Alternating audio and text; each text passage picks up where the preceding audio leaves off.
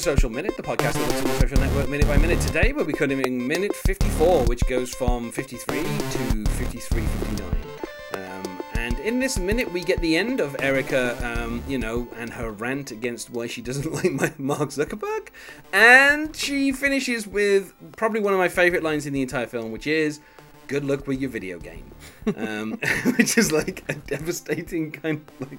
Even if she knew what he was talking about, that's probably the best kind of like shade that is thrown in the film of just like, you know, good luck with your video game. Um, and Mark returns to Eduardo, who has been guarding the toilet, and out of the toilet emerge uh, Christy and Alice, and Alice is wondering if Mark is mad about something. Um, and then they end up back in the dorm very quickly, and Mark starts laying out who is what in the newly established The Facebook. Uh, he starts assigning job roles, um, and he starts giving percentages away. Uh, he gives 5% to Dustin Moskovitz, uh, something which I think I've discussed earlier, which 5% at, like these days is worth 6.8 billion. For him to just be like 5% goes to, to Dustin because he's going to help with programming, that's a lot of money to be given away. Uh, Dustin has a very specific question, um, you know, which is who are the girls? Um, so, uh, but we get into most of that tomorrow because we finish this with Mark saying, "Tell them that Mark Zuckerberg will do ten hours," and you know we'll find out ten hours of what tomorrow. Um, mm. He says that he wants a story in the BU student newspaper, and I think we can all figure out why. Joining me to talk about this today is Tim Hulsizer. Hello, Tim. Hello, greetings. Uh, yeah, so we finished, you know, we finish up at the club with Erica finishing her rant previously, where she tells Mark that the internet is written in ink, and you published that Erica Albright was a bitch uh, right before you made some ignorant crack about my family's name, which in real life he did not do, uh, my bra size, which again he did not do that in real life, um, and then rated women based on their hotness, which obviously, you know, that is what he did do. so, um, the, the first two are inventions of Aaron Sorkin, you know, from earlier on in the film. But I do kind of like that they get paid off here. Like, you know, Mark was blog- blogging drunk, which is no excuse. But at the same, like, it's not. It kind of Erica finally getting her say here and being a, you know, being able to say to Mark, look, that wasn't that wasn't correct. You shouldn't have done that. You shouldn't have said those things. Um, you know, which I feel like is something that Mark has probably kind of come to realize himself um, over the course of the film. You know, not not least because he got drawn in front of the ad boards. so, hmm. you know, I, I feel like he knows that. And in fact, in the ad board scene, he says that he apologized to everybody. You know, like, but he didn't apologize to Erica. So it's kind of nice that he um, kind of comes over here to uh, you know, to apologise to her, but obviously it gets cut off. Um, and I like that uh, Reggie, uh, directed in the film as uh, a friend of Erica's, steps in with his Erica, is there a problem? And then, of course, Erica dismissing him, saying, no, there's no problem. Again, showing that she is a strong, independent woman. She does not need a man to come to her rescue. Hmm. Um, although I kind of like how Reggie does like the typical kind of like, is there a problem here? Um, you know, something that I think I've seen in a lot of rom coms where, like, you know, the male friend of like the woman who's been wronged by the male lead is like, you know, is there an issue? And then the you know the male lead is like punches them or something. so it doesn't escalate to that here, but you know, it's kind of a commonly seen thing of like the you know the male friend kind of coming to the rescue. Um, and then she says, you know, something that I feel still probably relevant today, maybe. Uh, she says, You write your snide bullshit from a dark room because that's what the angry do nowadays. Mm. I was hmm. nice to you, don't torture me for it. And I feel like that could be a tweet directed at a number of people these days and, uh, and would still apply. And of course, Mark tries one last time to say, if we could just go somewhere for a minute. And of course, Erica, she points out quite, you know, this is, you know, a realistic situation. She doesn't want to be rude to her friends. She doesn't want to just like abandon her friends. You know, obviously they've come to this club as a group. You know, why should she just go off with her, you know, ex, um, you know, just to talk about, you know, what what he spread on the internet? Like, you know, if I was Erica, I'd be like, no, I don't want to talk to you. Go away. Yeah. Um, so you know, Mark accepts that, and as as he walks away, we get the withering. Good luck with your video game. yeah, like... and Aaron's. Aaron Sorkin actually puts in the script, it was an honest mistake on Erica's part, but it is a kidney punch to Mark. And, you know, Jesse Eisenberg really plays that. You know, like you can see how hit he's been by that statement. Yeah, yeah, she uh, she gets in a good one there yeah, even if it is a genuine mistake, it's like, well, it's still funny. Um, and then this is where Eduardo again he does his weird kind of like Popeye speech, which is he he starts talking, but Mark is not listening to him. Um, which is something he he's done earlier in the film, where he just keeps on talking, and Mark's like, "Yeah, I know Eduardo." Like just like he just keeps talking, kind of muttering as Popeye was wont to do in the in the cartoon, which was something that always annoyed me. Uh, I hated that about Popeye. I hated when Popeye did his weird kind of mumbling under his breath speech. Really, really annoyed me. It made me hate that character in a way that I don't think I've I've ever hated a cartoon character before. Wow. Um, yeah. It's uh, and don't get me started on the film. The film was equally as bad for the whole Popeye mm, half mouth talking. Just hated it. Cannot stand it. Gets on my nerves. Getting getting right to the heart of it here. That's it, Popeye. I'm calling you out. Um, yeah. So you know, here we have Eduardo doing like you know a similar thing of just like talking and being like, you know, you went to apologize, you did apologize, and Mark is just like ignoring him completely while he just mumbles on. Um, and of course, this is where Mark is like, we have to expand. Um, and then Alice, as they've emerged from the toilets, Alice Alice says, "Is he mad about something?" um, so uh, it's worth saying as well. In the script, it is never directed that Alice and Christy exit the toilet. They're just there in the background, um, you know. And this is where we then do the you know hard cut, and we're inside the dorm room. Uh, we've got Dustin Moskovitz and Chris Hughes, the two you know um, other people who became billionaires out of the back of Facebook. Um, and then Mark is kind of pacing around a little bit, and uh, and, Alice are sitting on the couch. And this is where Mark says, We're expanding to Yale and Columbia. And he's like, Dustin, I want you to share the coding with me. Chris, you're going to be in charge of publicity and outreach. And you can start by getting the story in the BU student newspaper, The Bridge. And that's about as blatant as Mark's reasoning becomes. Like, obviously, he just, he wants Erica Albright to know about the Facebook, and he's gonna expand, you know, the the whole thing just just to do that. He's gonna he's gonna expand into all of the Ivies just so he can get something in the BU student newspaper and make it clear what's going on. He doesn't say they're going to expand to to BU itself, just that there's going to be a story in the BU newspaper. so. No, he's really giving his his kind of he's playing he's showing his hand there, uh, and then we get a rare line from Chris Hughes as he says they hate doing stories about Harvard, and then of course Mark says someone at the newspaper will be a computer science major. Tell them Mark Zuckerberg will do, and then you know tomorrow we kind of get into that and the whole uh, divvying up of the percentages. Yeah. Um, and I, you know, I kind of I like how up until this point Mark has been very resistant to the ideas that um, you know Eduardo has been putting forward, and it is basically the bitterness of seeing um, seeing Erica that forces his hand and makes him be like, "This is it. I've got to."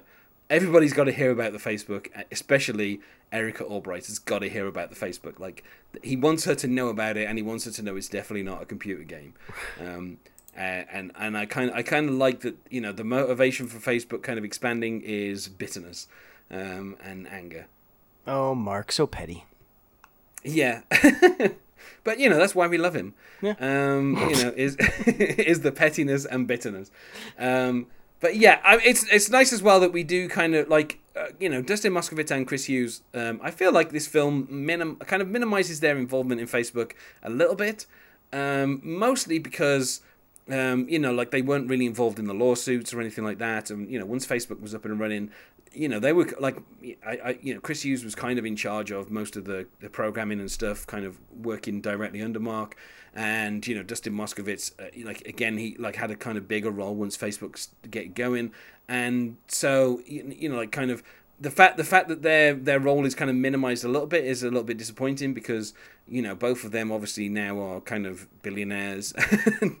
and uh, I think Dustin Moskovitz was the youngest billionaire, uh, even though the end text, text of this film lies and says that Mark Zuckerberg became the world's youngest billionaire because he's like two or three days younger than Mark Zuckerberg. So, um, but yeah, so like just the kind of uh, the the fact that they were involved is is kind of minimized a little bit in the film, but at the same time, there's a lot going on in this film. Uh, something you cannot deny, given that we are, you know, I, I, I, what, how many pages into the script? Like almost 80 pages into the script, and we're not even halfway through the film. So, Right. um, you know, the the script is moving along at a quick pace, and there's a lot in here, but it's kind of, you know, just worth mentioning that obviously Dustin Moskovitz and Chris Hughes were kind of very important to the, the, the kind of the expansion of Facebook at the start because you know, obviously Mark did most of the coding himself to start off with, and you know that was something that he he clearly couldn't handle, and you know he clearly needed help, um, and so th- they, them coming on board. You know, because, there was also another guy who was in the same dorm, whose name I can't remember, but he was also involved. Uh, but they chose to cut him out of the film, I think, because he didn't want them to use him in the film. and rather than them kind of substitute him with like a fake character, they just chose not to focus on him at all. I'm su- I'm surprised they even asked permission. um, I, I I think it you know I, I think when the film was in production, they they tried to get cooperation from as many people as possible, but also they didn't want to get sued by anybody, did they? So, mm. um, you know, so they kind of tried to keep things as friendly as possible. That's probably one of the reasons why Dustin Moskovitz and Chris Hughes are also a little bit minimized, is to save the idea of them um, you know, kind of suing uh, the production or anything like that. Right. Um, you know, like they, they they just they just kind of um, they just kind of minimized the, the involvement of them just so that all that they say basically is just kind of factual stuff here and there. Yeah. Um, also, there's so many like, characters they didn't want to probably dilute the uh, the main thrust of the the whole drama. The other guy was uh, Andrew McCollum, who um, also a billionaire, I think, at this particular point. Um, but yeah, so like you know the between like the the like five of them or something, uh, you know they they were kind of responsible for the early days of it. Um, you know, I, I, mean Andrew Andrew McCollum now is is uh, is mostly like a, an angel investor. Um, you know, uh, he was. Uh, I mean, he's founded a few other kind of businesses since leaving Facebook. Um, you know, and uh, he worked he worked there until um, 2007 when it kind of went public um, to everybody, and then he kind of you know t- took his his billions and left. Um, but uh, yeah, it's it's kind of it's kind of weird that you know like the kind of all of the guys other than Mark Zuckerberg who were involved in Facebook to start off with are no longer involved in Facebook. but all of them ended all of them ended up with like you know a percentage of stock that is worth billions, and so um, you know they they they kind of um, you know they're they're able to kind of uh, use that for other things.